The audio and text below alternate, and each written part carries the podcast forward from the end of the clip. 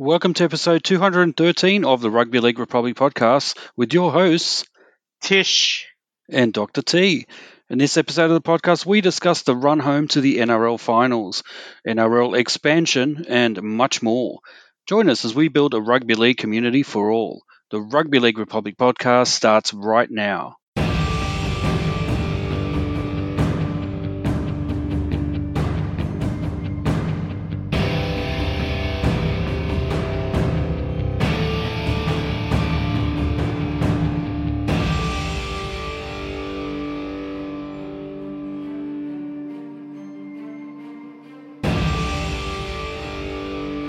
Welcome to episode uh, 213 of the Rugby League Republic podcast, where we aim to bring you the everyday fan's perspective on the greatest game of all, rugby league.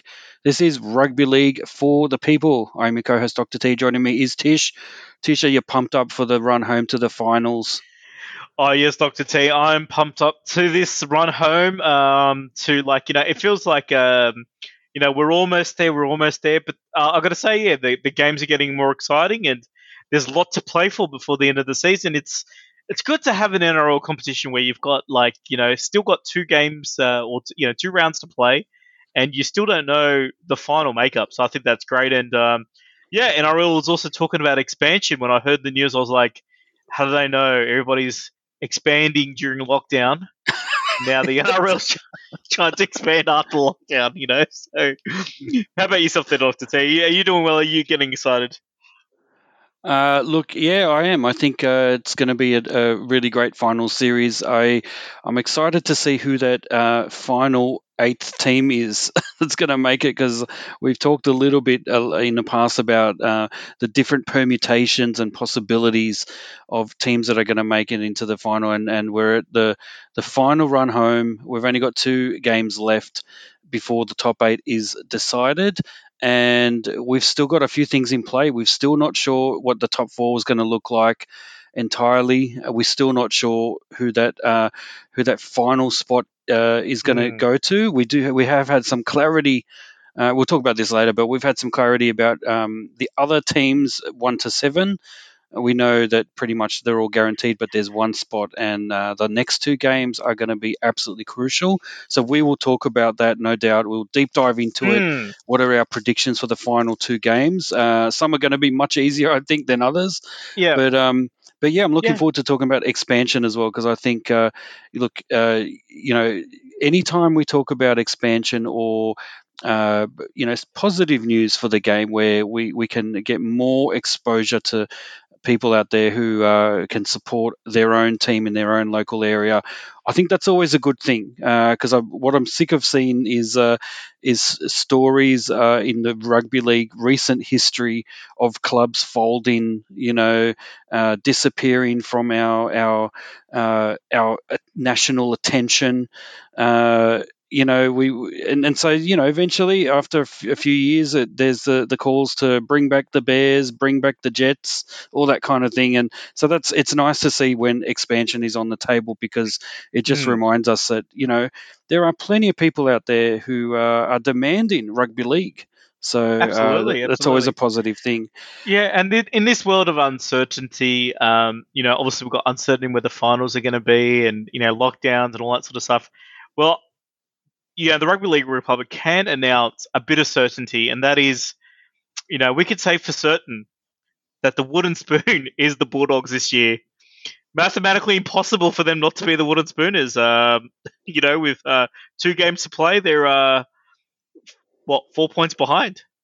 Well, actually, no, well, no, no, they're, they're not. They're, eight points eight, behind.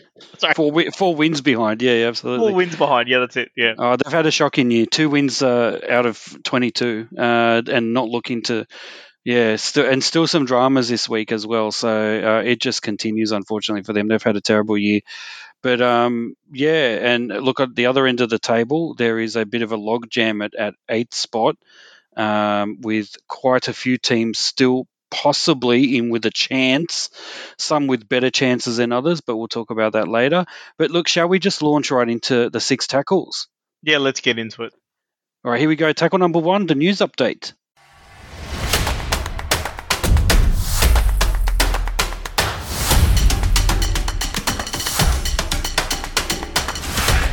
All right. Quite a few interesting bits of news this week. Uh, look, we've got the usual sort of. Uh, we, we, should just have a standing item that that says mm. the COVIDiot of the week. Yeah. yeah. and and the COVIDiot of this week is none other than Cronulla Sharks player Josh Dugan, who breached COVID laws twice within an hour um, however, he still claims that he's innocent. So, Tish, take us through what you know, what happened exactly. Yeah.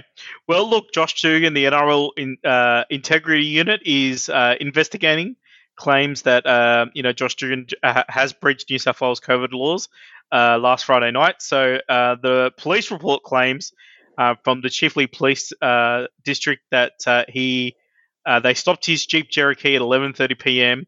Um, and you know there were two men, obviously Dugan himself, and then another person, age 30. The pair from Gymea and Alexandria uh, were pulled over in Lithgow, 150 kilometers away from their place of residence. I believe it's five, so they were 145 kilometers lost from from where they should be. Uh, in fact, wow. is Gymea and Alexandria are they even five kilometers that's probably more than five kilometers right there, right? So, um, well, no, they're in they're they're in different. Uh, well, Gymea is, I think, is they're in the east, but Gymea is more. Well, it's right near Cronulla, and Alexandria obviously is more near the city. So, uh, yeah, they're they're quite a fair way from each other, though. so. Yeah, exactly. Well, look, um, so Josh Dugan, uh, I don't think he's going to play in the NRL again. I don't think the Sharks are going to renew his contract after everything. Um, and look, I've just decided, uh, I've just made a, a, life decision there, Dr. T. I've just decided not to be surprised about any story I hear about Josh Dugan, no matter how outrageous it is. You know, if he is behind the, um, you know, the Donald Trump riot earlier in this in the year, I can believe that. no, you look, no, no. Yeah, I, if look, he's I, the reason why Luke Longley isn't in the Last Dance, I can believe that. you know, uh, any controversy, big or small, I, I, just, I just, I've just lost my appetite not to believe Josh Dugan anymore. I just, any controversy, uh, I feel like he's, he's got to be, he's got to be in it, right? Um, you know, it's like, it's almost like you go, oh, we can't have all these other NRL players, uh, you know, in trouble for COVID, and I not get involved. Like, yeah, know, that's, that's seems to be his attitude. Yeah. Tish, can I can I ask a question because I'm not that familiar with this story? Uh, aren't aren't they supposed to be in Queensland? I, I don't understand. Are, they? Am, I, have I got something wrong here? I thought they were all stationed up in Queensland for the last, you know, couple of rounds, last few rounds. Are they? Isn't there a bubble up in Queensland? What's yeah, go? let's say more than a month. Um, I believe the reason why the Sharks didn't um, go up there. Well, the official reason was that he had some injuries that he was tending to, so he couldn't go up there initially. So oh, he's right. still in yeah. New South Wales, and then when he goes up there, he'll need to quarantine, which would be at least two weeks. Um, so yeah, so the earliest game, I suppose, by the time I don't know if he's up there now or or not, but the earliest game he could play is probably round one of the finals. Which, if they make it to the finals, they will probably be eighth spot. so there's no point if that makes sense for, for yeah for yeah. Um, yeah look look I, I look at this day in this day and age when uh, I think let me just send a message to not just Josh Dugan but every NRL player um, read the room because people are sick of this lockdown, especially in Sydney, in Greater New South Wales. It's just started, uh, you know, last week I think, or, or a couple of weeks ago. I think it was last week, uh, and um, you know, Queensland has, has undergone some lockdown as well, and Victoria's in the middle of it as well. It's, but especially, especially Sydney siders are just sick of of uh, being locked down and what it means, and and you know, for those of those of us who are doing the right thing, that is, uh, it's it's very much curtailing your freedoms that you you come to take for granted, um, and this year we've had quite a few situations where NRL players have have done silly things and and breached uh, COVID rules when they've travelled up to Queensland. Some of them have been a bit harshly treated. Let's be fair, but I think when I say read the room, I'm saying, look, harshly or not, um, you have to understand that there is a perception out there that these guys are, um, you know, arrogant and uh, and just uh, you know, it, or could you say elitist in a way, in the way that they're behaving. Uh, they're not really thinking about the person on Struggle Street, the the person who is a true fan, who uh, you know has to give up their livelihood for a while while lockdown goes on. And here we have players who are on hundreds of thousands of dollars a year. They are still able to earn that money, and they can't even follow basic rules. Uh, they think they're above the law. Uh, you know, this is, I'm sorry, this is a repeat of what we've said before uh, in relation to other stories where this has come out.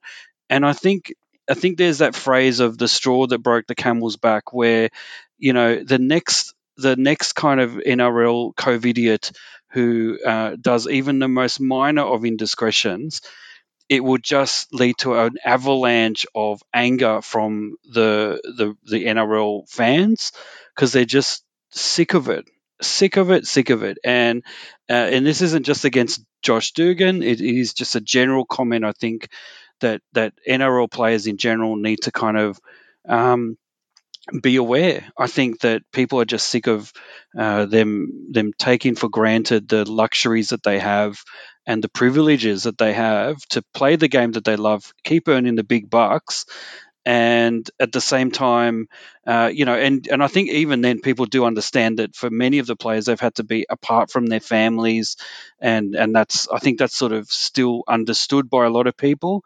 But um, but this is just an example of you know why would you need to go to Lithgow when you're supposed to be living in Gymea or Alexandria, wherever he lives. Um, mm. th- there's no need for you to do that. And so, if if a, a, regular person isn't allowed to do that, neither should an NRL player. And again, uh, the message is very clear from me: read the room, guys, because you are on skating on thin ice in terms mm. of the people's perceptions of you and getting your support. And the last thing you want is to turn your supporters off you and off your team, uh, especially this close to the finals. And and I think, um, yeah, it's uh, yeah. Anyway, that's my my little rant. I think they they need to really pull their heads in because it's getting really uh, tiresome to hear these mm. stories week after week.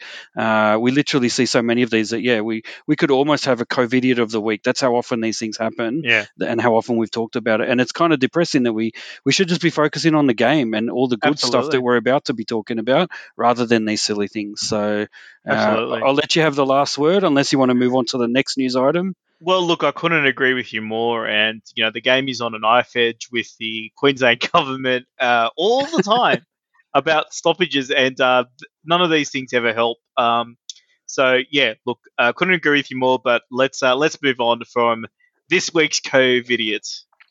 Yeah, and look, this is more. This next news item is more of a brain explosion rather than than an outright flouting of public health orders. Um, what's this one about? Dragons winger Ravalawa did an absolute epic brain brain fade. yeah, that's right. So look, I've called it kung fu uh, fighting with no expert timing. So, uh, so, so look what happened. Look, Dragons winger, uh, you know, Dragons were playing uh, the Roosters, and Dragons winger Mikaele Ravalawa had an all-time brain fade uh, when. Uh, you know his sides clash against the Roosters um, when he came up with a with a kung fu looking kick on James Tedesco. So the Rooster skipper was bracing to catch a bomb when Ravalawa came running out of nowhere uh, and leapt into the air uh, to challenge for the ball, but going in leg first and completely missing the ball. um, and, and, and Andrew Voss basically, it was like commentary was like, "What happened there?" Ravalawa running through. I've got no idea. And um, somehow uh, James Tedesco still caught the ball Greg Alexander couldn't make sense of it all of it, uh, uh, either, and he's the one that said, "Look, it looked like a kung fu kick," and um, yeah, basically he was just flying into pitch, and I don't know exactly what happened. Oh and then bizarrely, God. I believe a uh, a roost, I think the Roosters five eighth tripped over in the background and was rolling around while all of this happened too. So, yeah. So look, um, Ravalawa, he's uh, he's been a bit. Uh, look, he's a great player. He's a great um, finisher, but I know he was in trouble for a couple of shoulder charges, and now we've got this kung fu incident. Do you think he'll need work on his tackling and catching technique, Doctor T?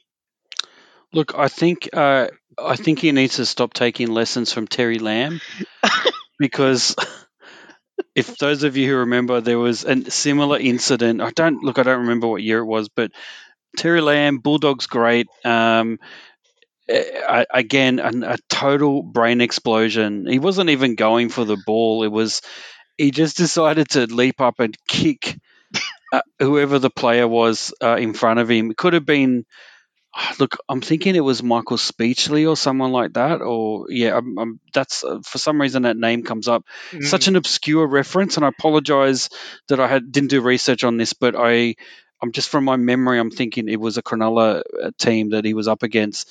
It was a, the most bizarrest um, brain explosion you would ever see. It makes no sense, right? Like, I mean, it didn't. This wasn't like uh, the example that we saw recently in the soccer where the Italian player collared um, the English player in the final um, as he was running past him because that's clearly you know he's trying to make a tackle and and mm. he just uh, you know tackled him you know in a way that's illegal in soccer. That's different. This was a total brain explosion because he wasn't even trying to go and tackle the player in front of him. He wasn't even. It didn't make any sense. He literally just did. Uh, just leapt in the air and and double uh, double kicked him. It was kind of like if you can imagine, it was it was it was beautiful the way he did. It was almost like a gymnastics routine. Yeah. Uh, he was horizontal at one point, I believe. Uh, please look it up on YouTube. I'm sure there's a um, there's some uh, footage out there of this amazing incident, and that's what I remember when I saw this. And I thought, you know, Ravalawa's got to stop talking to Terry Lamb. He's got to take lessons from uh, from an actual uh, defensive coach, not not for someone who, uh, you know, as as good as he was, Terry Lamb, uh, yeah, came up with the only other brain explosion that is uh, burned into my memory. So yeah. there you go. Well, you brought that up, and it just reminds me, and I, I, I and actually, I think this actually happened last year, where it was the Rabbitohs and the Tigers and Josh Reynolds, um, I think he tried to put a second kick in uh, and might have kicked um, Latrell Mitchell in the face. And um, and I think there's still that's why when these two teams met, there's still a bit of ill feeling, even though Josh Reynolds doesn't even play for the club anymore.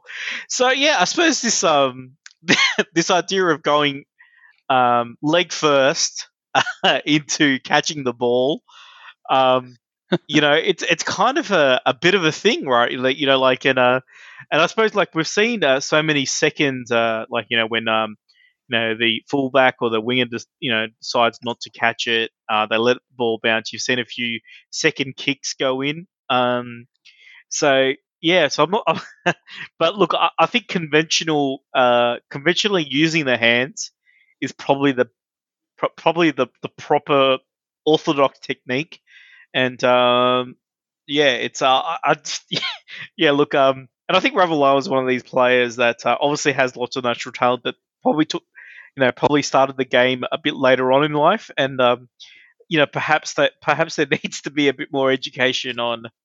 Uh, from the dragons of like, well, actually, you know what? I just realized it's the dragons, right? They're the uh, they're the people that decided to do a barbecue during COVID. So maybe education is a is a big issue at the club, right? So well, this is what happens when you decide to have a barbecue instead of uh, instead of doing defensive training. Uh, how to tackle properly 101. I think you missed that.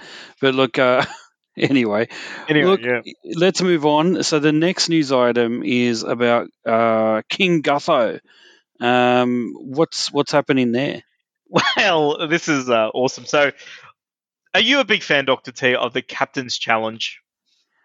Uh, look, it's a good question. Uh, I I am, uh, although I prefer um, I prefer the referees and the bunker to just get every decision right, not just wait for wait for um, the the captains to challenge mm. the poor decision. So I think when when you don't hear about captains challenge, you know that there's been uh, a well officiated match, yeah. um, and the fact that the fact that we've got captains challenges uh, making the news suggests that there's uh, there's more to be done to fix up the quality of refereeing decisions. But um, yeah, that's my view. Um, yeah. What about you? Well, yeah, look, uh, yeah, I probably don't like it, and uh, but look for all those fans of the Captain's Challenge, you know, the Captain's Challenge fan club out there. Um, the NRL uh, head of football flagged, so that's Graham Annesley flagged an end of season review uh, for the intricacies of the rule around the Captain Challenge after an incident involving Clint Gutherson, who appeared to deliberately break down play in the first half of, uh, of Saturday's win over the Cowboys in order to give away a penalty so that he could submit a challenge. okay. So, All right. Yep. Yep. Yeah. So after North Queensland winner uh, Valentine Holmes dived on a loose pass, Gutherson wrestled with his opponent and knocked the ball from his grasp as referee uh, Ashley Klein called held. Gutherson challenged a knock on against Holmes, but the NRL bunker instead penalised the Cowboys staff for illegally shoving the Parramatta hooker uh, Joey L- uh, Lussick as they jostled for position. So there you go. So you know Valentine Holmes, after a, uh, you know a, a, bit of a you know uh, you know he he has the ball, and then you know he kind of did something illegal. Gutho saw that, so he deliberately uh, held him down to get a penalty, and then yeah. So what do you think about that? Like, is that fair play? Do you think it needs a review? Is that is that going to be the the straw that breaks the captain's challenge back, or do we like you know it's it, it yeah like uh, to be honest, I, like in my opinion, I think it's just fair play. Like I think, um, you know, uh, t- like you got to allow players to be a bit clever. Like I know this is not re- like is it ethical or whatever. Well, the thing is, to be fair, he knew that um, the decision was wrong, right? So, um, you know, if he get held up the plane, they've got that option. I, I kind of don't see why why that's not a bad thing anyway, right? Like, so yeah, yeah, yeah, but it was. Yeah, but, look, I'll tell you my view. I think, and please uh, keep in mind, I'm trying to be as impartial as possible, mm. and it's not got nothing to do with Gutho doing it. I think there's it's just the principle of it. I absolutely think it's fair, um, and here's here's why. So when we're talking about okay, so he did something deliberately so that the entire play could be reviewed uh, under the auspices of a captain's challenge, right? Mm-hmm. So that's why he did it, so he could draw attention to it and then have the play break down so that he could do something and submit the challenge. Now, so the question that we're asking here is: Is it is it right that there's this is a loophole that can be uh, exploited? exploited yeah. And I think I think the other question that needs to be asked is why does a loophole exist at all? The loophole exists because a decision is made that you can only challenge when um, a play has completed, basically in one way or one way, shape, or form. And so I guess I guess the thing is when we ask questions about is it fair for a player to do this, if you set up the rules, if you set up decision rules around when when you can do something, when you can submit a captain's challenge or, or any number of other kind of similar discussions we could be having about other parts of the game. When you have a situation where the only way you can do something is if uh, X occurs, X behavior occurs, like a play uh, breaking down, then you've only got yourself to blame for setting up that loophole. and and and you have to expect that people will find a way to exploit it. I mean, you see this in other games as well. Uh, in a different scenario where you've got, say, uh, you know, things that are no, are known as kind of like customary things. So, for instance, you know, if you, um, uh, I mean, I guess using soccer as an example, uh, you know, if you're if something happens and your player gets injured, uh, and um, you know you were the last uh, team in possession of the ball, it's customary for the opposing team, once uh, play restarts, to kick the ball kind of back to your side so that you can start possession in your you, you have the ball in your possession. Now, there's no obligation legally or within the rules that the opposing team has to give you the ball back. Uh, don't forget, in just as in in all of the football games, having possession of the ball is kind of critical. you know, you want to keep the ball, but it's customary to sort of say, well, you had the ball and then your player got injured, so we'll give it back to you, uh, mm. so that we can we can almost like restart that that that section of the match, and you know, there's nothing. Again, the loophole only exists. so, but but what I'm saying is, it you are not obligated to do that. If you want to, you can just say, bugger that. Uh, they lost the ball. Yes, they got injured, but rules are rules. Uh, our ball now. We just take it and run with it. Um, there's nothing, you know, you can talk about the ethics of it, but in this case, the there's no. Um, it's it's not like as if you're exploiting the uh, Gutho wasn't exploiting the opposition team, uh, a, a, player on the opposition team being injured. It wasn't exploiting. It's not an ethical decision as, as, or an ethical question here. I think the question is the rules are set up so that the only way you could bring a captain's challenge into play is if this occurs, and he he he forced that to occur, gave away a penalty. Is he the first player to give away a penalty to get what they want? No, not at all. How many times mm. do you hmm. see players giving away penalties um, when they're defending their try line? And the only way you can stop that becoming rampant is for referees to send them to the sin bin for 10 minutes for professional foul.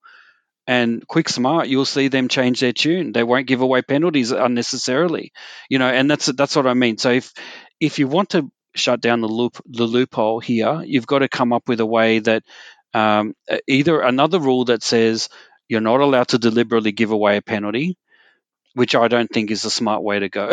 Because how are you going to police that? How are you going to know if it, it, was a deliberate decision of a captain to bring uh, to bring this into play, or you find a way to close the loophole to begin with, which I think is mm. what needs to happen. So maybe what we can do is allow captain's challenge at any time. Maybe I don't know. Is that a s- silly idea? Who knows? I haven't really thought about it, but um, you know, certainly not. Uh, maybe this is my version of a brain fade, but anyway, um, who, who, knows? But look, hmm. all I'm saying is it's not an ethical problem what he did. Um, I think it makes sense. He gave away the penalty. He used the rules to his advantage. Uh, there's no one really hurt from it. I mean, in a way, it's still advantage. It could have advantaged um, the opposition team if the challenge was unsuccessful, which it wasn't. So, um, yeah, I guess that's the way I look at it. That he wanted to bring a particular issue to light in that previous play. The only way around it was to shut that that down. Now, similarly, you could argue that um, you know, when you're looking for, um, uh, I guess here's another loophole which I believe has yet to be exploited, but I'm waiting for this to occur. Now, as we know, that let, us just imagine it's uh, Rabbitohs versus Roosters. Rabbitohs make a break, uh, almost length of the field try, but in doing so, there's a question of uh, of a, an obstruction, right? Uh, mm when when the uh, when the the the line the sorry the the line break is made, uh, say close to the Rabbitohs line. Now, in that situation, let's just say that uh, you've got Latrell Mitchell uh, about to kind of run it over to the black dot. Um, now, knowing that the the referee's likely to check the the the bunker to check it, uh, once he plants the ball down for the try. Uh, what do you think would happen if he deliberately slows down in order to get tackled and then allows one more tackle to go and then they score on the next tackle? Is the bunker entitled to go back two tackles to rule on the obstruction in the line break to begin with? And I think the answer is no. And so I'm waiting for someone to do that to deliberately exploit the rule, knowing that uh, the you know a situation might be assessed by the bunker. Uh, correct me if I'm wrong. Am I am I wrong there, Tish? That, that that's correct, right? If he if he uh, s- somehow submits to a tackle or makes it look like he got run down, and then gets run down and tackled, and then in the next ensuing play they spread it wide and score. There's no way the bunker can overrule that because it came from the tackle before, correct? Yeah, that's right. Well, okay. Is so, that is that correct? Or maybe we need to look into it. But okay, I, so look, look what what um say say because what I think is kind of an issue is the cat and mouse, right? So players yeah. come up, players and coaches come up with with like a, a way of doing something. So the NRL comes down hard with their new laws, right? and then and then it changes things again, right? And then and then you end up having with then you have some really crazy scenarios, right? So earlier in the year there was um, I think a whole set of six, and I believe it was Brisbane playing. I can't remember the actual game, and I think it happened for a couple of weeks. So, but the game I remember, I'm pretty sure it was like a Friday night game, and Brisbane were playing. And what had happened was is that um, you know. Um, the play was just running around, and then all of a sudden the referee blows a penalty, holds time, and everyone's like, "Oh, what's going on?" And then they run all the way back to like the previous set because apparently on the previous set somebody had uh, KO'd a player, head high tackle in the background. Uh, they put the guy in the bin, and then they started. They, they gave the penalty to like Brisbane, I think it was. And I was thinking, what? Like that happened like a set ago. So for certain situations, I can actually go back I think if it's the an injury cause or it's something like really really heinous.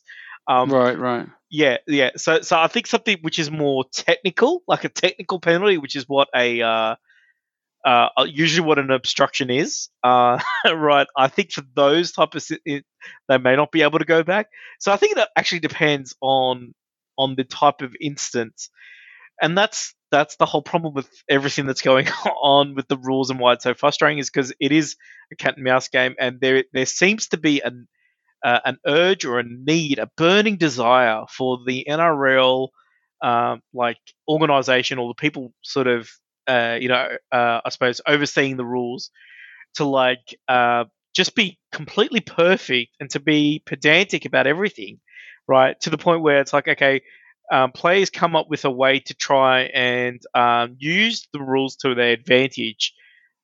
You know, I think ex- I think I think when when when when when the media calls it like exploiting, it's not really exploiting. It's it's it's more using the rules to your advantage, which you do in every sport. Do you know what I mean? Like in every sport, and, and that's kind of like the best plays as well, right? Like, um, you know, if you think about it, kicking it on the fifth tackle is a uh, it's kind of a loophole, right? Because the idea is, is that you get six tackles and then you uh, and then you got to hand the ball over. So you might as well kick it because you could get further distance on it. We don't need to start policing kicking, you know, right? Like it, it's just one of these things that that I, I feel like they've gotten into this dangerous trap. And um, yeah, well, like, and then now now I'm thinking about the captain's challenge. Um, there is that scenario that happens, which to me is like it, I feel so stupid. I actually feel embarrassed to even be a rugby league fan sometimes, where they'll do a captain's challenge and the the team who challenges, like they're challenging, okay, all right, we are challenging the decision of the um like the knock on, right, or something like that. Then they go up to the bunker and then the bunker like reviews it like however many times, and then they go, okay, well, um, yeah, there was no knock on, right, but then there was uh like something else that happened so the other team still doesn't get the ball, but because the decision was wrong, they get to retain their challenge, right?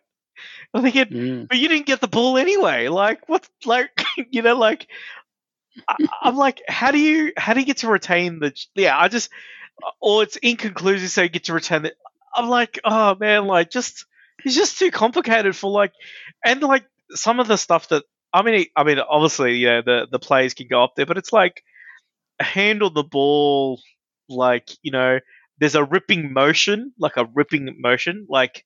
Mm. Um, now I've ripped paper in my time. I've never ripped paper out like the way they uh rip the ball out, right? So I don't know if if like it, it's like a hand movement, right? right? It's not. I, I don't necessarily believe that that's it doesn't necessarily mean that if somebody like moves their hand like that, that they're actually trying to uh, rip the ball out. Like I, I, I, mean, you know, I just some of the stuff is just mm. like so so technical. Like you know, like um, and they're like, you know, he deliberately did not play at it. It's like, what? Do you have a lie detector? Right? Yeah, is yeah. How do you know deliberately? Yeah, well, that's yeah.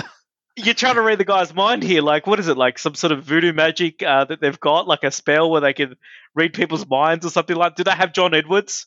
um, you know, like you know, talking to the dead um, to try and get like you know spiritual insight into into what's actually happening. Um, it's just yeah, I think it's uh, it's it's gone a bit crazy, but yeah, but look, uh, but look, good on Gutho for for figuring something out um, that, that that's to his advantage, and you know, I think Melbourne figure out like ten of these every every day, and it's it's never a news item, right? So, yeah, That's right. Fair enough. All right. shall well, we move on? yeah, let's move on. Uh, tackle number two, we are going to do the NRL round 23 wrap. Here we go.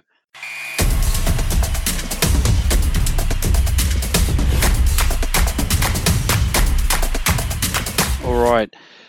Let's go through the games uh, on round 23. Melbourne Storm 34 20 over the Gold Coast Titans. Manly 19 18, a really tight one against the Canberra Raiders. Penrith 25, South Sydney 12. Cronulla 50, Tigers 20. Yeah. Uh, Knights 22 to 16 over the bottom dwellers, Canterbury Bankstown. Parramatta Eels back on the winning circle, 32 16 over the Cowboys. Uh, the Roosters 40 to 22 against the Dragons, and finally the Broncos 24 22 against a gallant Warriors. Tish, uh, look, obviously from my perspective, uh, I think some of the key, the highlights there uh, were how close Canberra got to toppling the Manly Warringah Sea Eagles. I think they kind of maybe left the uh, left the foot off the pedal a little bit. Um, the other highlight, obviously, was Cronulla absolutely demolishing the Tigers. Uh, not to be expected when you've got a team that is, you know, still uh, are they still mathematically? Yes, mathematically still a chance of making the top eight if things go their way. Still difficult, uh, but you know, disappointing. Uh, Mm. And and let's not forget they were both of these teams were equal on 18 points. So what does that tell you about the uh, the discrepancy in terms of the the current uh, kind of uh, the six again rule and all that kind of thing? It's another flogging, Mm. basically. Um, and look, the Bulldogs got close to the Knights. Uh, Titans put 20 points on the Storm. I think that is probably the key. Um, the key news story is the fact that the Storm uh, let let down their guard a little bit, or I don't know what it was, but there's something about the way the Titans played that uh, you know, even though obviously it was in, in the end of the day a, a big Storm win, um, it was still enough, I think, to sort of say that the Titans have shown some glimpses of what you can do to put points on the Storm, and I think the other teams in the top eight should take note of uh, the previously impenetrable defense of the Storm. Um, what are your thoughts, Tish, on what are the key highlight uh, games of this round? Yeah, well, look, obviously, very disappointing to see uh, the, the Tigers uh, losing to the Sharks. Even though I think they scored the first try and looked pretty good, but then you know, um, as per usual, their defense really kind of uh, went bad. And then when the Sharks got on top, they they got on top. And also, you saw, um, you know, you also saw. Uh, I think the uh, the Warriors actually lost to Brisbane as well, which um, kind of hurt their chances as well in terms of making it into the top eight um, because obviously they would be a lot, or like they'd be one of the teams that are sitting uh, on um, you know nine wins, uh, but they're sitting on eight wins, and you got three teams still on nine wins. So I think I think those were really crucial as, as far as the ladder goes. Um, and look, I think I think Storm are in a bit of a rotation at the moment uh, with the way they're sort of managing their roster. Um, so some of these score lines might be a little not as I suppose comprehensive. Like they lost, uh, they they only beat Canberra by ten points last week. Um, you know, it was a fourteen point differential to the Titans the you know this week, and um, you know, and then so like you know they, they've had like fifty point floggings uh, earlier in the season. So, and I think even uh, even a few weeks ago they I remember even this. Uh, you know, Manly and even the uh, Cowboys were able to challenge them a bit. But it's also interesting they haven't lost any of these games either, right? So even despite the fact that teams can score against them, um, you know the games get tight. Melbourne still seem to be able to to get the win. Um, and I think the other thing that's probably very interesting in terms of the premiership race, race is the Penrith Panthers because you know they they beat um, the Rabbitohs uh, quite comprehensively in a you know in a game that I thought a lot of people thought the Rabbitohs who have won um, I think it's like eight or nine in a row um, felt that, that that they would win. So the fact that Pa- the Panthers won that game shows that and quite comprehensively that they probably can challenge the Storm. Um, and I also think like although the Rabbitohs lost by by by a big margin, I also feel that you know Wayne Bennett, he's kind of the master of um, timing uh, towards the finals. So mm. I think I think that I think all these teams are in a bit of a. Uh, I don't think they're thinking about the week to week right now. I think they're thinking more about, um, you know, what's going to happen in two weeks' time. Uh, because yeah, because uh, I know for the Panthers and Rabbitohs, more than likely they're going to be playing in the first week of the finals anyway. So, did you show your game plan? Did you sort of um, play a pretty basic, standard sort of game this round to feel out the opposition, and then come back uh, in the first week of the finals and really do something quite different? That could be the case. Um, and um, you know, if we remember last year, uh, the Rabbitohs they had uh, lost uh, to the Bulldogs like the week before the grand, uh, week before the finals, and then they came out the finals absolutely red hot. Mm, so that's right. so yeah, look, so it will be interesting. Yeah. Oh, look, my final point on that is uh, I agree. I think that's what the Eels are doing.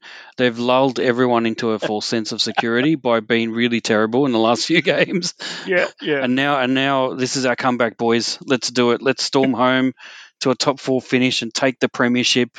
You know, out of this is a this is the, the last card that uh, that that Brad Arthur is is playing. The last trick that he's got up his sleeve yep. is to just lull everyone into thinking it's another straight sets loss out the out the finals. And no, this is our chance. So yeah, let's hope let's hope that yeah, that's true. Yeah.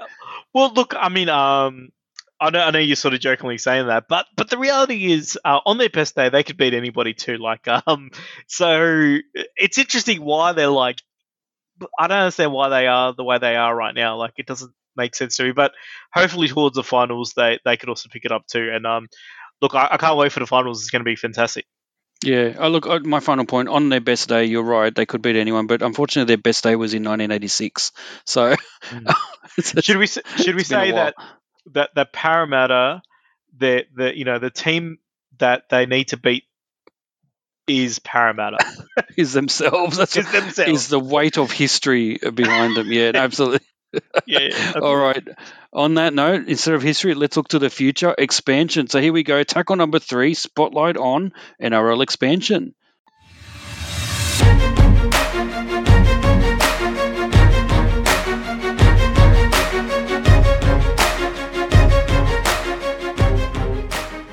All right, so we are in the final stages of uh, finding out which of the Brisbane bids are going to be given the green light by the NRL Expansion Committee.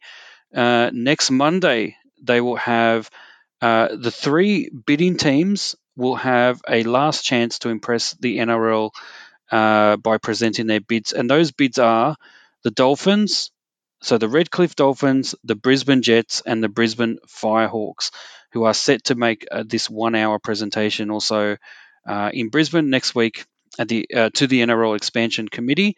It's the last picture they get before the committee decides which bid will become the NRL's newest club. Uh, let's not forget a round of meetings uh, that were meant to be held in June were put off due to the COVID 19 uh, pandemic, and several current clubs have grown concerned about expansion putting pressure on their own finances. So this sort of comes at not the best time in terms of uh, uh, clubs struggling financially. Uh, but as I said, you've got to you've got to acknowledge that there is a uh, there is a definite demand out there, and and obviously we will be keen to see what happens uh, with these uh, bid presentations and which one is the most impressive. Um, let's just go through a little bit, a couple of dot points uh, about the bids, and then I'll open up to you, Tish, to have a chat about that and discuss which is your preferred one if you were the NRL expansion committee. Um, and so the bids are basically. Well, the Dolphins, of the three bids, the Dolphins have uh, what they call an NRL ready facility as well as a $100 million asset base, while the Firehawks hold 25 million in cash reserves.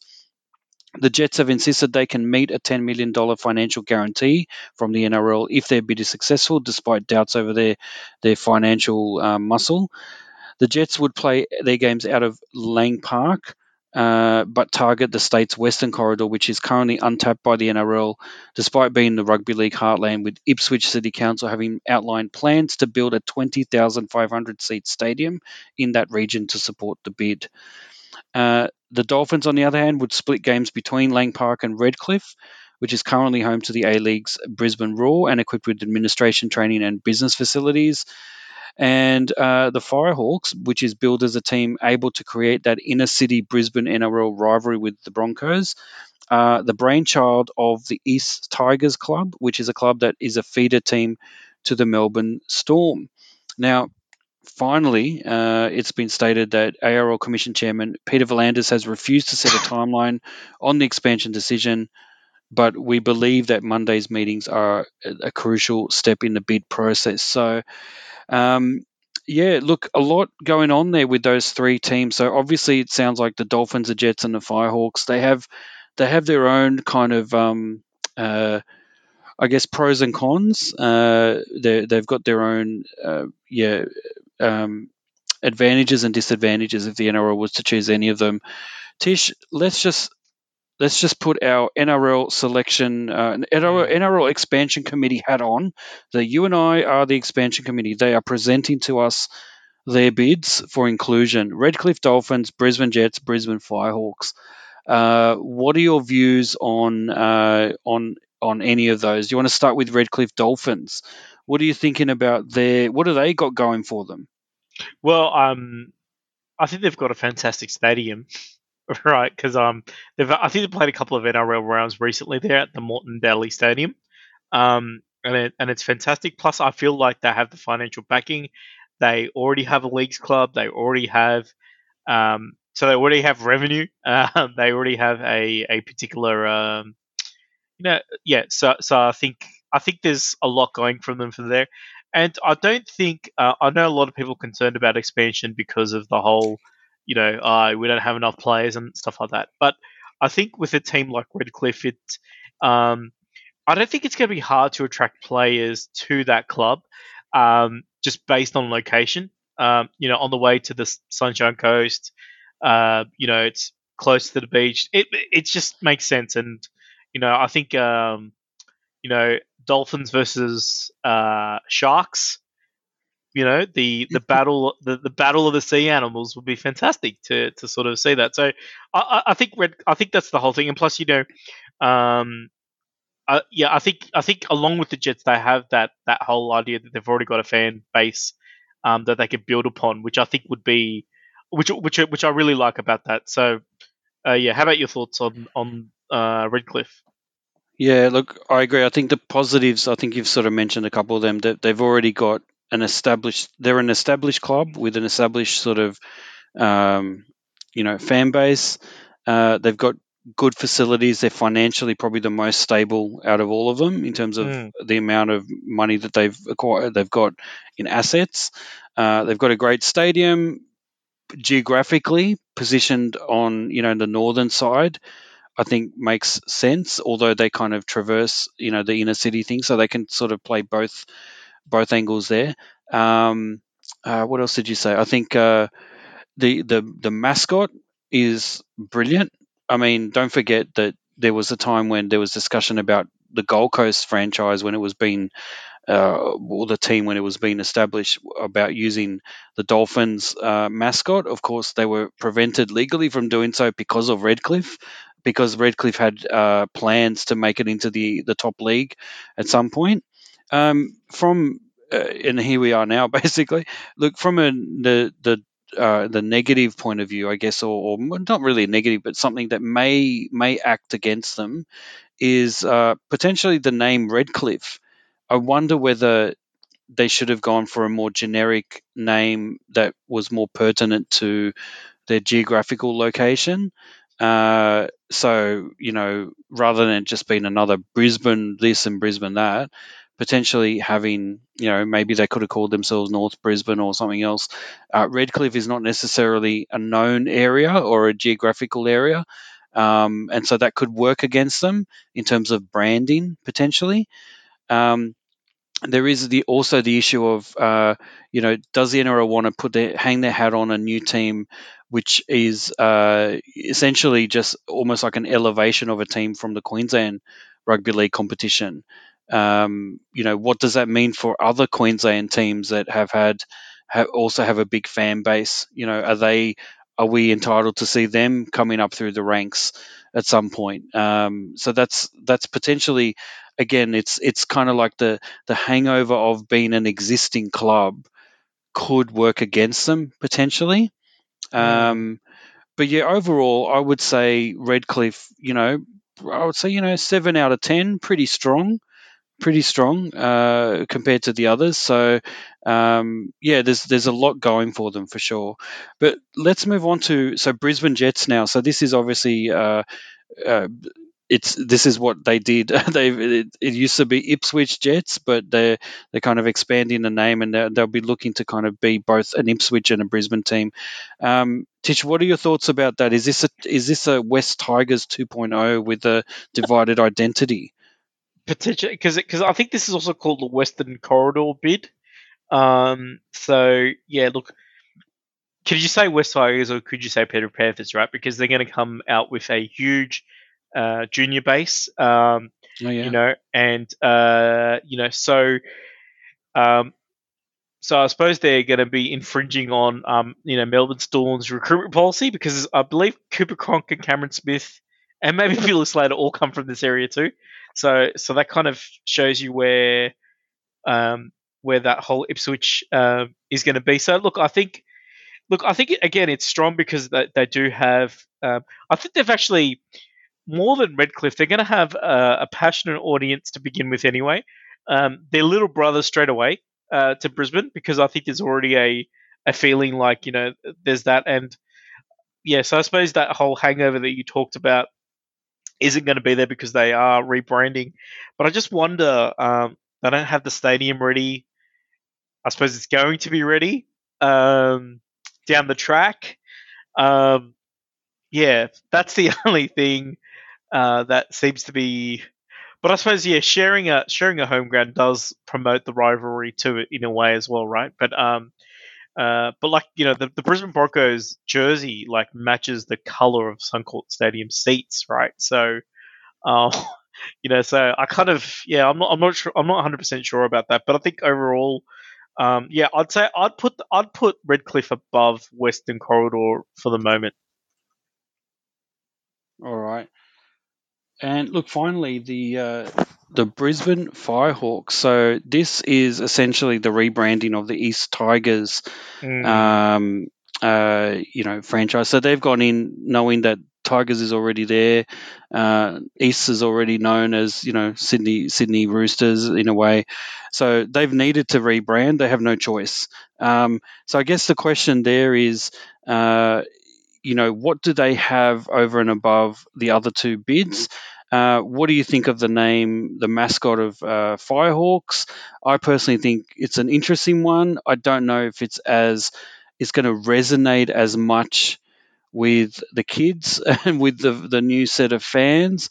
Um, I, you know, it's it's I don't know what you could do with that. You, at least with the Bronco, you can have a, a bloke ra- uh, racing a horse around the the oval every time they score a try, which is what they used to do when the Broncos first started. Um, you know, there's there's some question marks around that. They do have some money, but not as much as Redcliffe, as far as I understand. So they're in a better financial position, I think, than um, than than uh, the, uh, the the Jets, uh, at least, but not as good as the Dolphins.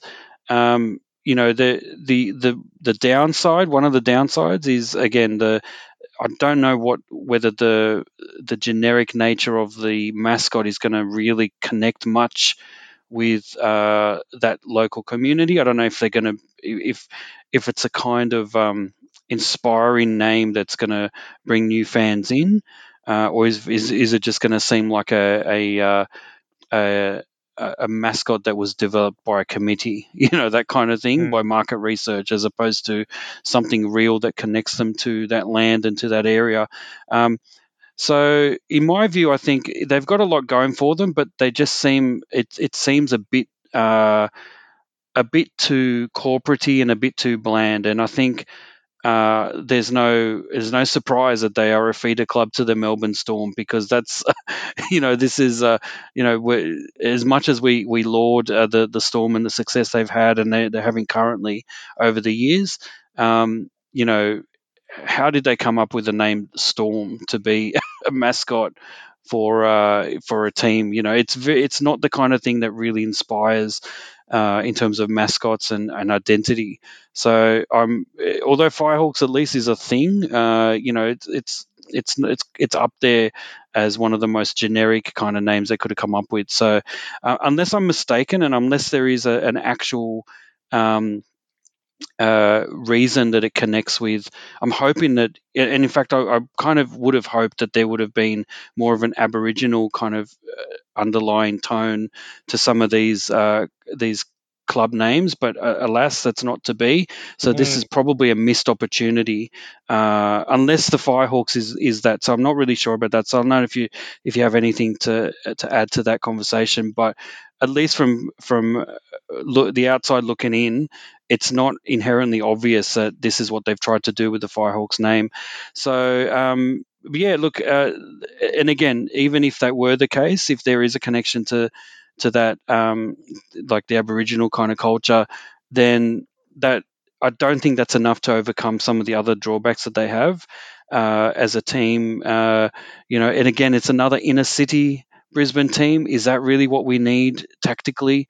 From the NRL and strategically from the NRL's perspective to just uh, have a team that only has a presence in the in the inner city, as opposed to both of the other teams which will have a broader presence either north or west of Brisbane. So, um, yeah, I think. Uh, my view, I think this is probably uh, running three out of the th- third out of the three teams. Mm. Tish, what do you think?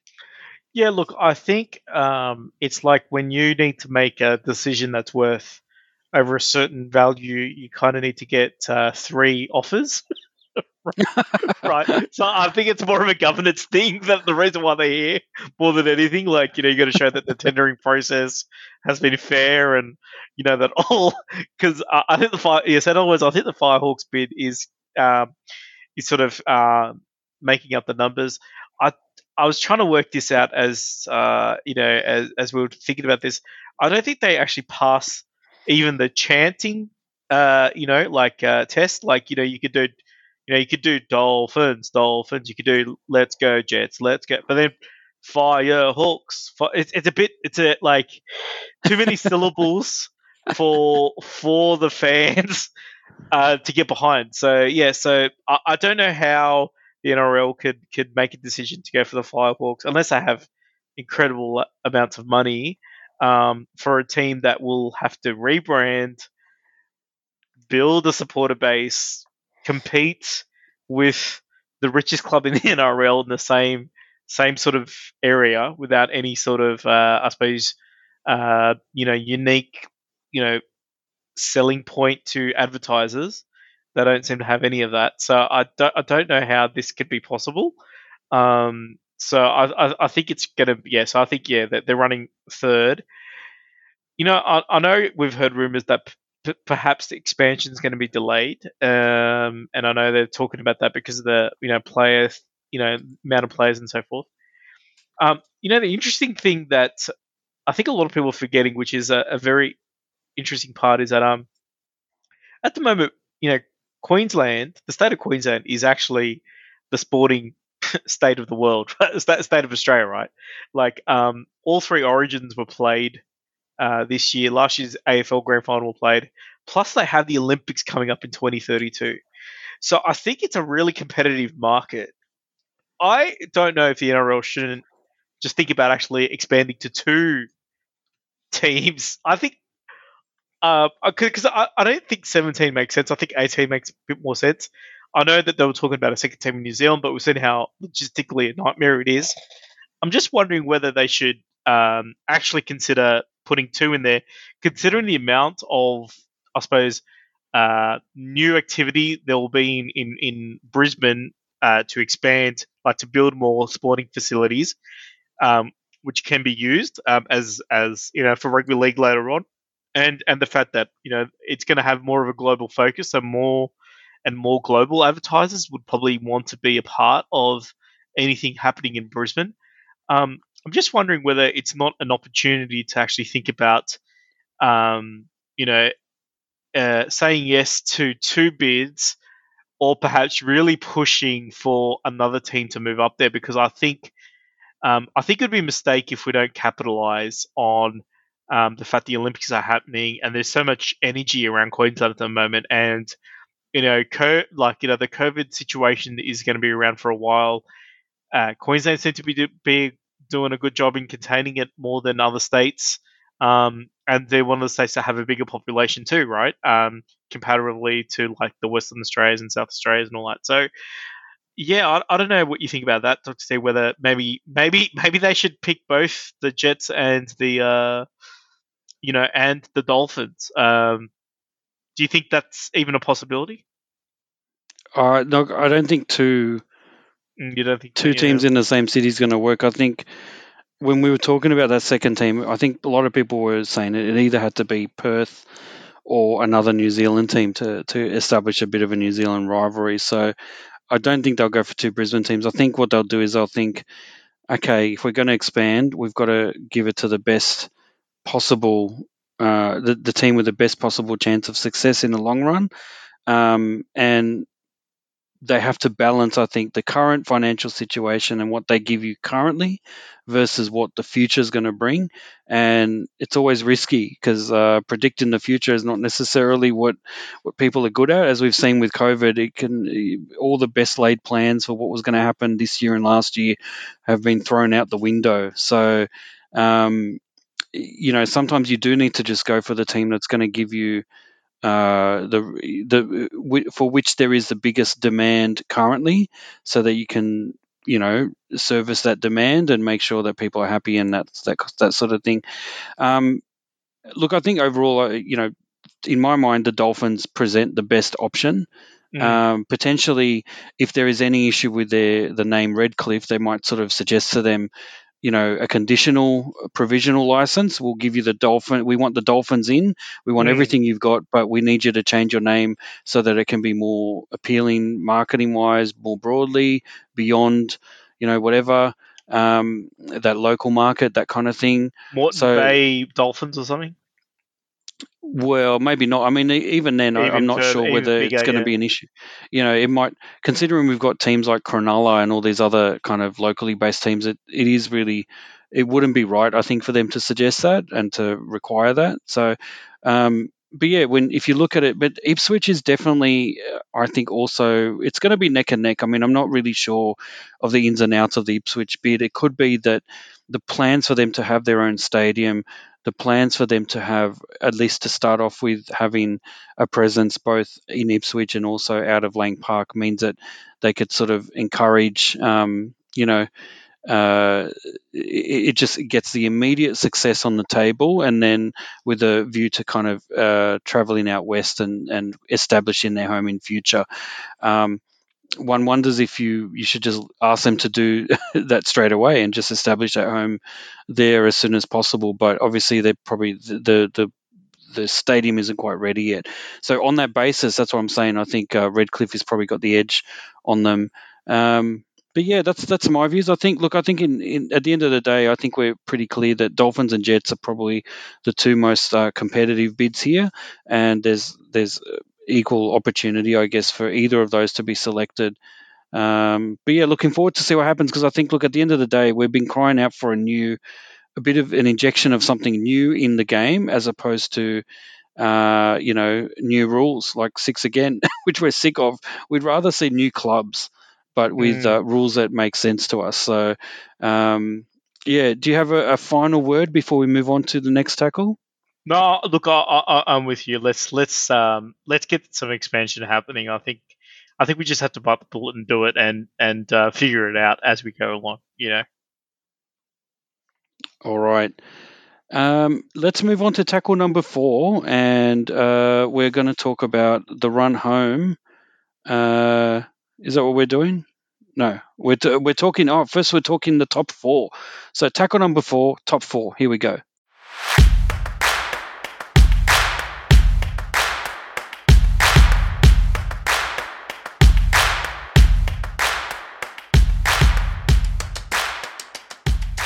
All right. We did say we're going to talk about the final, the run home, and we're going to split it into talking about the top four and then the top eight. So there is, look, the top four is very interesting because we've got the Storm at the moment. We've got the Storm on 42 points, Panthers on 40, the Rabbitohs on 38, and the Roosters on 32, and then uh, Seagulls and Eels on 30 points. And realistically, uh, it's it's it really uh, well the Rabbitohs mathematically could still well, mathematically, I'm not sure if this is very unlikely uh, to win the minor premiership, but they could move into second place if they win their next two games. And uh, the Panthers, uh, within a, a, shot at, at the minor premiership, uh, likely to to threaten as well. Um, let's just have a look at the matches that are remaining. So we've got um, the Storm is going to be playing uh, this weekend they're going to be playing the Eels, and then they're going to be playing uh, who are they playing? The Sharks for their final match. And I, look, I would say it's very likely that they'll win both of those matches. So, in my view, without even looking at the fact that the Panthers are going to be playing uh, the Tigers and then the Eels um, in the last two games, or the fact that the Rabbitohs are going to be playing the Roosters and then the Dragons, I think it's fair to say that I can't see the Storm dropping either of those matches. Yeah. Um, and so, first of all, let's just well, let's just preemptively declare the Storm the minor premiers, shall we? Is that what we're going to do? Yeah, what do you think, I, I, Tish? Look, I, th- I think they've pretty much got it sewn up. Um, so I don't think there's too much of an issue. I think even if they do end up winning, because um, you've got to remember that the differential is is ahead by almost 200 point or 150-ish points, right, against the Panthers. Yeah. So even if they, uh, yeah, even if they drop one and the Panthers win both, the Panthers do need to make up. That's right. Yeah, and need so win by just, 75 points each. So I don't think, so I don't think it's going to happen. Basically, it's very unlikely. Yeah. Mm. Um, although having said that, they are going to play the Tigers this week, so you never know. they might get off to a good start. So you might change your mind next week. Mm. Um, look, that's that's that. But then when we look at the the remainder, so I guess uh, the Rabbitohs are pretty much guaranteed. I would think of coming third. So I think we'll, we'll see the Panthers play the Rabbitohs in that first week of the finals. Yeah, and the I Storm. Think I don't think I don't think either club cares if they come second or third because it, it, it this, the scenario doesn't change for either of them. No, no, and I think you're right about if the minor premiership was more closely uh, close in terms of the points differential. That the Panthers will be in with a shot, but they're not really. So that's very unlikely. So really, the attention should turn to who's going to come fourth, who's going to play the Storm in that first week. And at the moment, we've got the Roosters sitting there on 32, Seagulls and Eels on 30 each. If we look at the matches that they're going to be playing, uh, so apologies, it's going to seem repetitive, but uh, it's important for us to think carefully about what's coming up for the Roosters. So the Roosters run home is the Rabbitohs this weekend on a Friday night, and then the the, uh, Knights, the Knights, the sorry, oh, no, no, the, the Raiders, the Raiders, sorry. the Raiders, the Raiders in the final match. So look, two tough matches because we're talking about you know traditional rivals Rabbitohs, and then the the team that they beat a couple of years ago in the grand final. Um, and so, yeah, it'll be very interesting to see uh, how that plays out. The Raiders will have everything to play for as well as they're aiming for that top eight spot, which we'll talk about in a minute. But um, so yeah, that's that's the Roosters. Uh, then you you switch to so let's not forget the Roosters can afford to drop a match and still be in with a chance of coming fourth. Uh, Manly, however, are playing the Bulldogs this week and, and then, then, the, the Cowboys. Cowboys next week. I think it's fair to say those are two much easier matches, and not only much easier, it also gives them an opportunity, especially with the Bulldogs, to rack up a, a huge for and against. Now, they're already in front of both the Roosters and the Eels in terms of for and against. So the way things pan out, if the Eel, the Seagulls win both of their matches and the Roosters drop only one, they'll be on equal points. But because of their massive points differential um, uh, advantage, the Seagulls would come in to fourth spot. Then you turn your attention to the Eels. So the Eels have, as I said, probably the toughest of them all the Storm and the Panthers. Um, I think it's fair to say that, you know, they may or may not drop either or both of those matches, which means that they will probably just miss out. So, in my mind, looking at all this, correct me if I'm wrong, Tisha, if you have a different opinion, but it sounds to me that the Sea Eagles have the the fourth spot all lined up as long as they don't drop a match.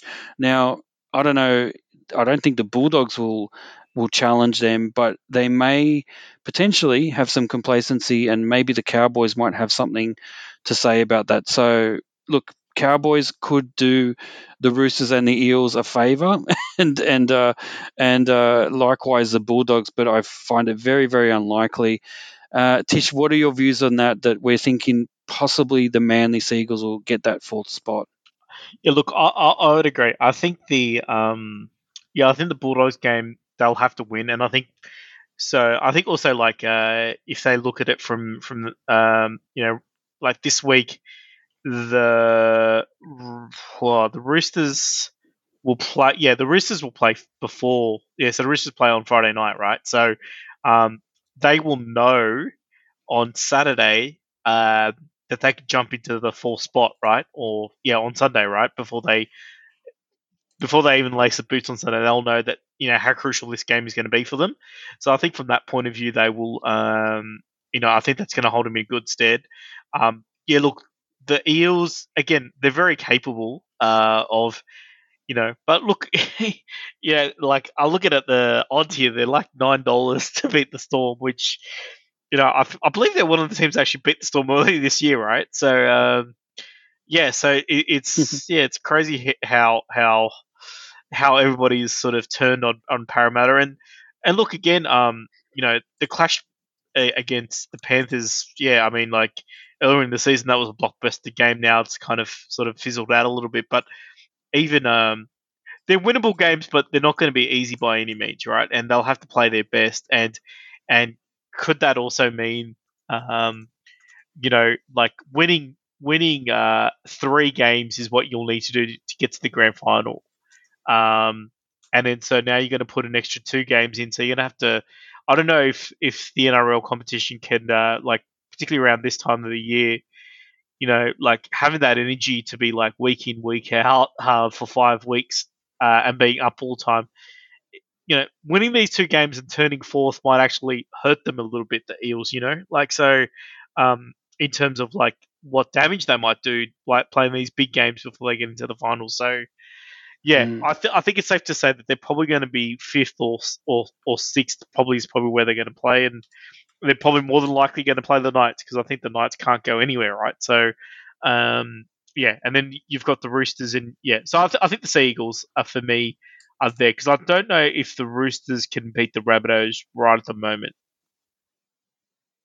Fair enough. Look, uh, let's move on to the next uh, one, which is even more interesting. So, tackle number five, we're going to look at completion of the top eight, the run home for the top eight contenders. Here we go.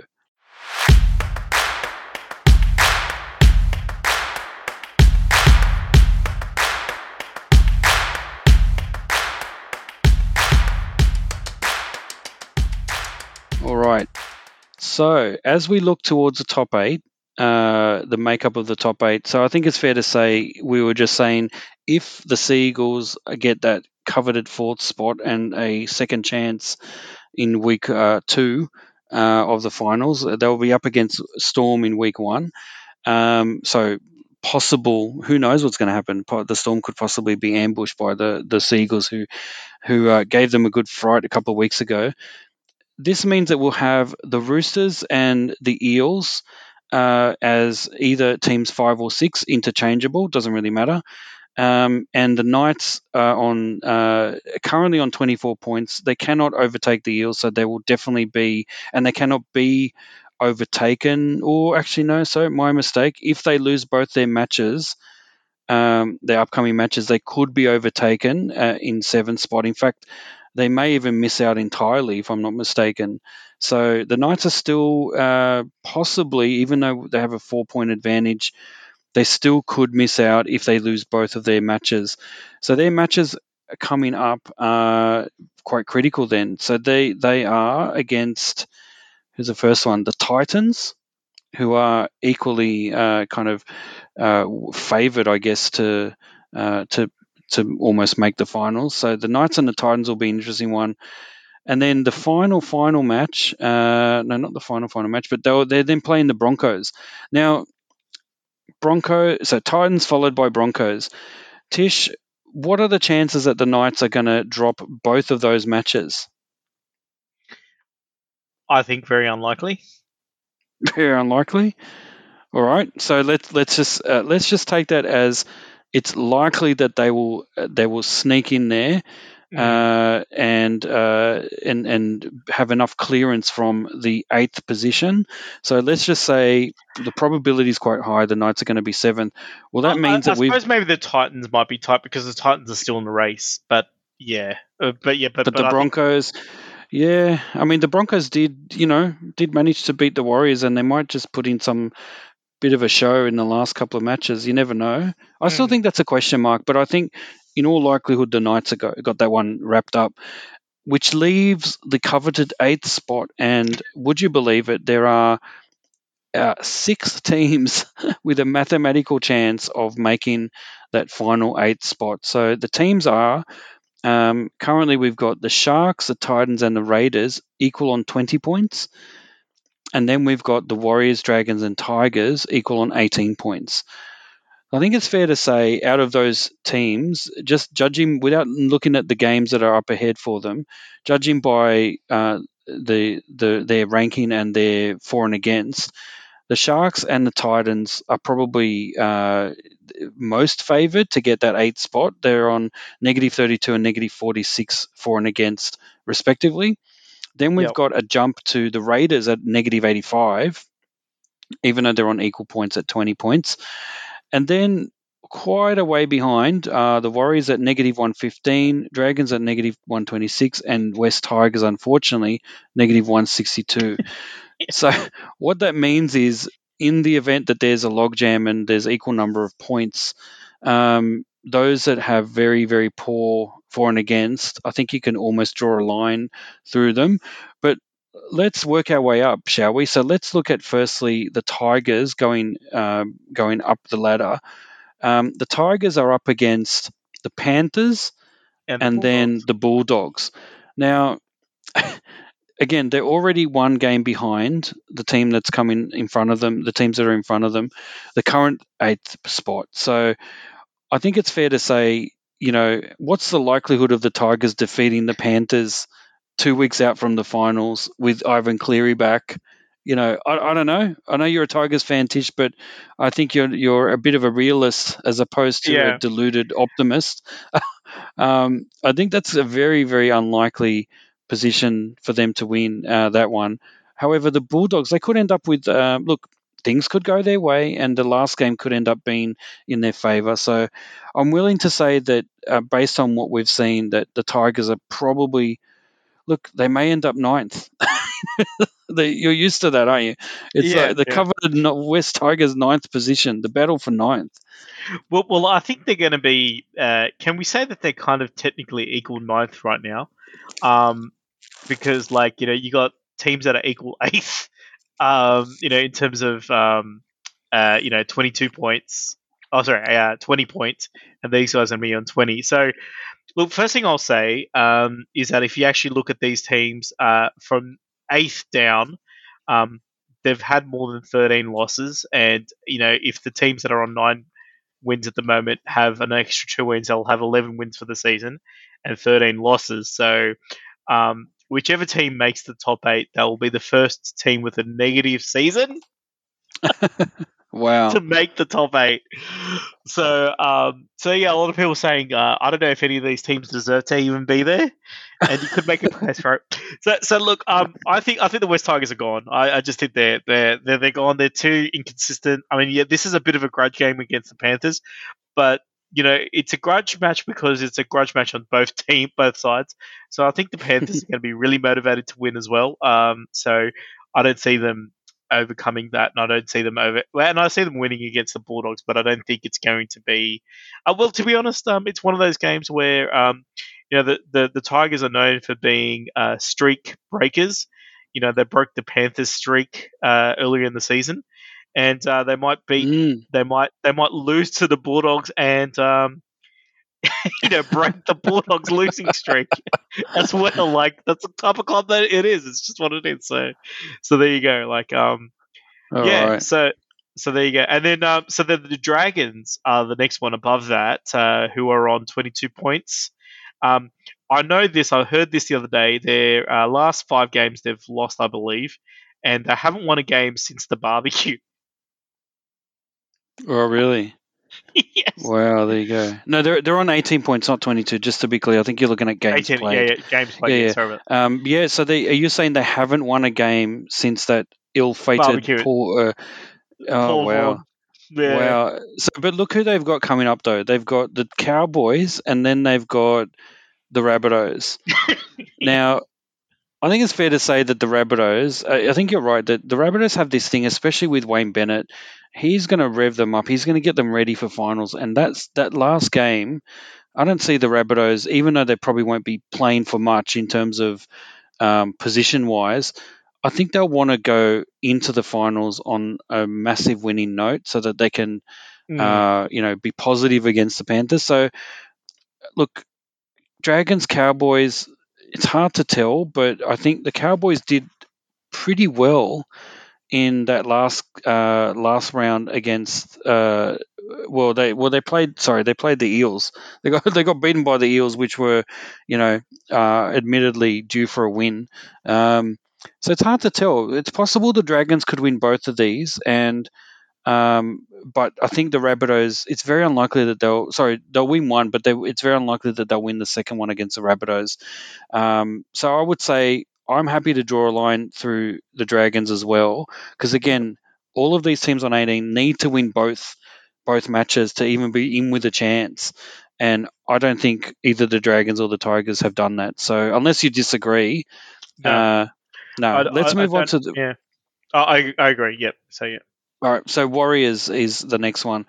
Look, the Warriors will play the Raiders this week. Uh, so this is a team above them by one win on the ladder, and then they finish off the season against the Titans, who is also just above them.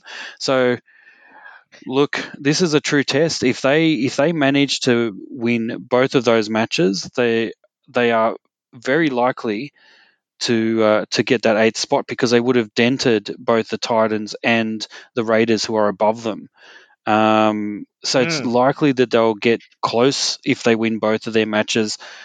But probability wise, we're talking about two teams that are also Titans and uh, Raiders. I'm talking about probably more more favored, I would say, to win both of those matches. I don't think the Warriors will be favorites in either of those matches. So again, on the balance of probabilities, I would say the Warriors needing to win both. Um, better chance of winning both than the Dragons and Tigers have of winning their two games, but still uh, too borderline, I would say. So I think question mark, possibility, but unlikely. What do you think? Yeah. Well, it's interesting. 9, 10, and 11, you could call it the um, History Channel corridor, right? Um, you know, you got Titans in there, Raiders in there, Warriors in there. Um, and just like true Warriors, the Warriors have got their destiny in their hands, right? They basically literally play the two teams above them to make it above there. But Yeah. I don't think they'll all make it. I, I, I've already put a line across them for one reason and one reason only is that, like, I don't believe they themselves believe they could get there. Um, and the reason why I and my evidence for that is that they let Roger Tuivasa-Sheck go early out of his contract, thinking their season was over. So what was it like? So, um, and he was arguably their best player. So it's kind of interesting. They've let Roger go, and all of a sudden, um, things are starting to work for them. It's kind of crazy, right? So, um, yeah, but, but I just think that that they they themselves probably didn't think that they would get to this position, and I think they'll just be happy. Um, yeah, I mean, I, I look. Don't get me wrong. I think they'd love to play the finals, uh, but I kind of feel like they, um, yeah, I, I, think they're long shots. I, I just I, I, don't think they have enough belief in themselves to actually be able to do it. Um, what I will say is that they will get, they will test the Raiders and they will test the Titans, and they are going to be very tight matches. Um, because I don't think uh, yeah. So so the problem for them is going to be um, they're going to have to narrow down that differential. Um, but they're going to play two teams who are just as motivated as them, which I don't think is going to work in their favor. All right. So moving up the ladder, so Raiders, now they're on negative 85 differential, but equal on points with Sharks and Titans, who are currently, I would say, yeah, they are on equal eighth spot. So really, it's it's really now starting to be in their hands uh, yeah. uh, in terms of uh, winning. So they they're up against. We just said they're up against the Warriors this weekend, and then in the final match against the Roosters. Now the Roosters, look, considering the Roosters will have a lot to play for, possibly they'll still be in with a chance of winning uh, that fourth spot over Manly. I think this is a crunch match for the Roosters, and I think they'll perform. So I'm looking to again Raiders would be favoured, I think, in the Warriors match, but not so much in the Roosters match. Although you know, in the Ricky Stuart Cup, um, mm. it's it's possible that Ricky Stuart has a trick or two up his sleeve in the final match of the season. Um, and so you just never know. But I would say, uh, and again, keeping in mind that all of these teams on eighth currently can afford to drop one match and still be in with a chance. So, if possible, um, it is possible that the Raiders will get uh, the Warriors, uh, the win against the Warriors this weekend, and then possibly lose against the Roosters and still be in with a shot. They would have to absolutely flog the Warriors if they are to do something with their differential, which is at least 40 points behind the Titans. Um, so again, I put them at a more than reasonable chance of making that final eighth spot um, compared to Sharks and Titans, but um, but yeah, it's still still possibly uh, you know slightly below the the probability of either of the other two teams getting there. What are your thoughts on the Raiders? Um, yeah, look, I think uh, for uh, look, I think it's going to be tough for them um, because I don't see them again. They they do have a bit of a a points differential. um, you know, compared against the Sharks anyway, there's like a bit of a 50 point gap there, right? So, uh, yes, I think that's uh, I think that's going to be an issue. They're gonna. I think I think with all these teams, they, they have to look at it like we've got to win the next two games to, to get there. Um, and then that's the only way we're going to knock somebody else out. So this round, you you know probably um, you know I suppose either the Warriors or the Raiders are going to be knocked out, right? Like uh, I think, well, yeah, the Warriors would definitely be knocked out if they lose this week, and I think, um, and I think the same thing with like, uh, yeah, because the Titans play the Knights as well, right? So, uh, yeah, so they're all kind of in in that sort of uh, dilemma. Um, but I think the Raiders, um, yeah, I, yeah, I, I think the differential is going to hurt them. So I'd say no. I'm, uh, yeah, I'm going to I'm going to I'm going to say no. Fair enough. Uh, Titans. So the Titans have an interesting uh, matchup. They've got the Knights, who are just ahead of them on the ladder and probably safe in seventh position. Um, and then the final match they've got against the Warriors. So again, you've got one team above them and one team just below them. Um, I think the Titans, uh, given how uh, many points they took off Melbourne, um, are and, and, the fact that the the Knights in the last match uh, were, um, you know, only just beat the the the uh, the wooden the definite wooden spoon as the Bulldogs.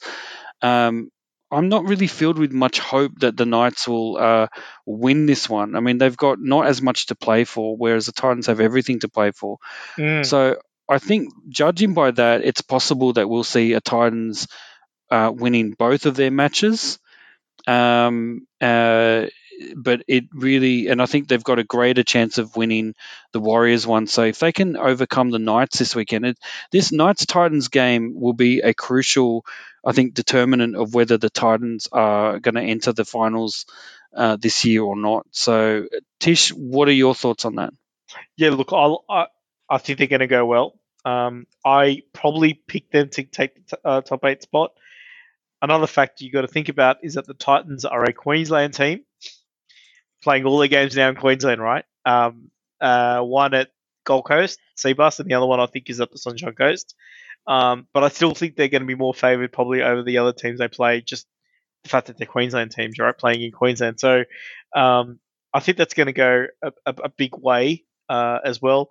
They had a bit of a winning streak towards the end of last year, so I think uh, I think if if that sort of is the pattern they're going to play this year, and they played well against Melbourne, I, could see them doing it. And um, they're both like uh, I, I wouldn't um, they're not coming up against sort of the, the, the top four in their last two games, right? So um, so I think that's the reason why they're probably going to make it over the others. All right. And look, is it worth talking about the Sharks? The Sharks are very, very interesting because they have probably the easiest of, of the the remaining teams. They've got the Broncos this weekend, and or actually, sorry, they don't. they don't. I thought Yes. they did. Then they've got the Storm. My apologies. So there is a chance that they will drop one, and it likely will be the Storm one. Sharks and Broncos is interesting because, uh, again, if if the Titans drop one match, and if the Sharks are, are likely to drop one match, then it all boils down to really this weekend Sharks and Broncos. Are the Broncos good enough to throw the spanner into the Sharks this uh, weekend and, and and absolutely destroy their chances of making that top eight spot? Um, then also the Knights and Titans this weekend uh, obviously is a critical game as well, and then Warriors and Raiders. So really, those three games this weekend are really critical to determining, uh, you know, who's likely to to get that eighth spot, um, and and who has everything to play for next week. So. What are your thoughts there, Sharks? Uh, do you agree that they're going to drop one match? Um, obviously, you do because you're predicting the Titans will get that eighth spot. So there you go. Yeah, yeah, I think so. Um, Look, look, the um, I know people. T- um, I did read a report that Melbourne might potentially rest ten players against the Sharks. Um, so that could be uh, that could be troublesome. Um, uh, but I think that the, the the issue that I have with the Sharks a little bit is that I do believe they're quite wounded. Like I don't know where Shaun Johnson is. Um, he's not even named in the twenty five like team at the moment. So or the twenty players that that they sort of got to pick every week. Um, so so I think he's obviously out with- with an injury. Obviously, what happened to Andrew Fifita a few weeks ago. Um, you know, so so there and like you know, looking at their bench, it it is a bit of a mismatch. Um, in fact, uh, like Matt Moylan, he's sort of coming back, I suppose. So I, I kind of feel like they're a bit too wounded at the moment to to um, yeah, and it's a very winnable game for Brisbane based on how they've been playing, right? So so that's probably that's yes. I don't think the Brisbane game is necessarily uh, a win for them, and I and I also think that obviously with Melbourne, you know, the interesting thing about Melbourne is that even despite the plays they seem to be able to rest, I don't know something about the way they play. They seem they're, they're still able to do that. I don't think it's going to be as many as ten because like uh. I mean, how many players do they have in their bubble up there? Can they actually afford to rest ten players? I don't, I don't think they can, right? So, mm, um, yeah, so so so, yeah, so so I don't think the Sharks will make it. Um, you know, I say that, but then the other thing comes into my mind is that every year somehow the Sharks seem to be able to scrape in at eighth. Uh, that's right. like they did it last year, they did it the year before, right? Um, and they had John Morris as coach, which nobody liked. you know, like, and, and look, I like John Morris. Who's just sort of say like, uh, like that was the rumors about why he got sacked because like nobody actually liked him at the club, right? Which is kind of the weirdest thing ever. So, um, but yeah, like so, so that's why I think the Sharks. Um, you know, it would be fun to see them in, but yeah, like uh, I'm more interested about the Titans uh, all the Raiders coming in at eighth because really, if you look at their roster, they they can do a bit of damage in the top eight. I don't think the Sharks can, so that's why I'm kind of um, more sort of wanting to see uh, wanting to see one of those two teams make it, um, and I think the Titans will. All right. Look, I think that wraps up the top eight uh, discussion. So I think it's fair to say that we've we are predicting. Look, it's going to be a tight tussle, but most likely we're thinking the Ra- uh, the Titans might get there. I think personally the Raiders will get close as well. But yeah, I tend to agree. I think uh, judging by what we've seen, I think the Titans are most likely to get that eighth spot. So, but look, let's not forget. Uh, we are not necessarily the best at predicting games, so let's no, see. Let's see what happens. In fact, we're just going to talk about that now. So here we are, round, sorry, tackle number six, the round 24 tips. Here we go.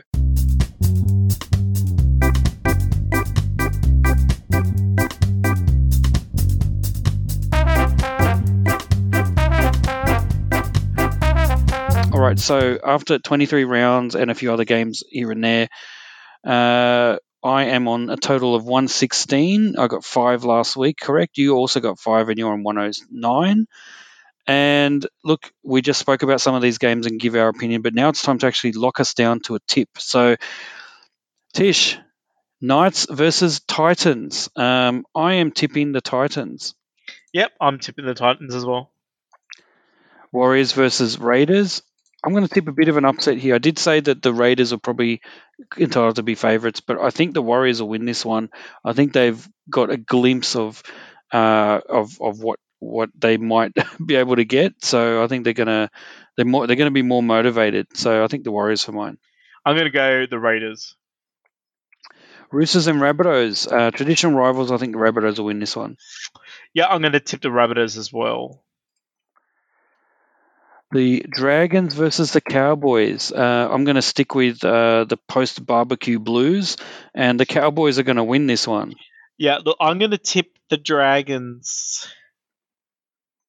Interesting.